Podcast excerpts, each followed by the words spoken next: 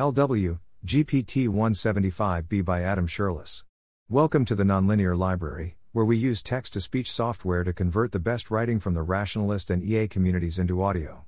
This is GPT 175B, published by Adam Scherlis on February 8, 2023 on Less Wrong. Epistemic status Whimsical. Bs, a new unit of measurement for ML model size. Talking about modern ML models inevitably leads to a bunch of hard to intuit large numbers, especially when it comes to parameter count.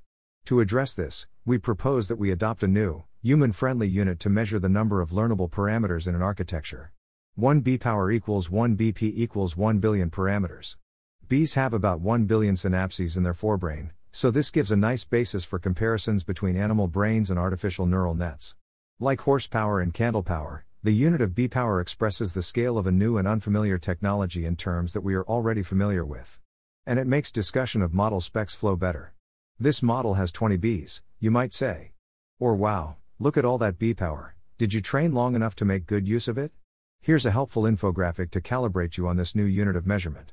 Other animals. We can even benchmark against more or less brainy animals.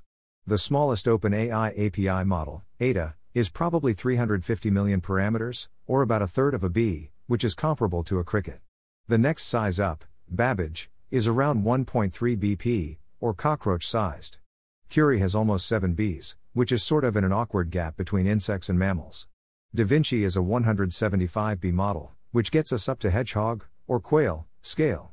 Gopher, 280 BP, is partridge, or ferret, sized. More research into actual gophers is needed to know how many gophers worth of parameters gopher has. Amusingly, PA-LM, at 540 Bs, has about as many parameters as a chinchilla has synapses. Tragically, we could not figure out how many palms worth of parameters chinchilla, 70 Bs, has. We leave this as an exercise for the reader. There are about 170,000 neurons in the corpora pedunculata of a honeybee, or roughly 140,000 after adjusting for the tendency of optical fractionators to overcount, and some sources give about 7,000 synapses per neuron for the human brain, and it turns out humans and mice have comparable synapse per neuron counts so it doesn't scale that badly with brain size. Skeptical readers are encouraged to shut up and multiply. Is one synapse equivalent to one parameter? Well, there are about 5 bits of recoverable information encoded in the strength of a synaptic connection, and neural net parameters can be compressed to 8 bits, or even 4 bits, without too much loss of performance, so kinda ish yeah. Wikipedia claims the corpora pedunculata, mushroom bodies, of insects, which are known to play a role in olfactory learning and memory, are analogous to the mammalian cerebral cortex or the avian hypopallium. Sure, why not? The thing about apples and oranges is that nobody can actually stop you from comparing them.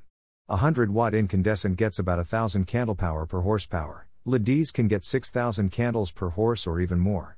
Based on forebrain neuron numbers from this Wikipedia article, assuming 7,000 synapses per neuron, with optical fractionator counts discounted by a factor of about 0.8 based on the pairwise comparisons available there. Due to a lack of interest in studying chinchillas, there doesn't seem to have been a direct measurement of the synapse or neuron count for chinchillas. That being said, rabbits have around 500 billion synapses, and, domesticated, chinchillas are around the same size and body weight as, smaller, rabbits and have the same cerebellum weight, so we feel justified in making this claim anyways smile. Thanks for listening. To help us out with the Nonlinear Library or to learn more, please visit nonlinear.org.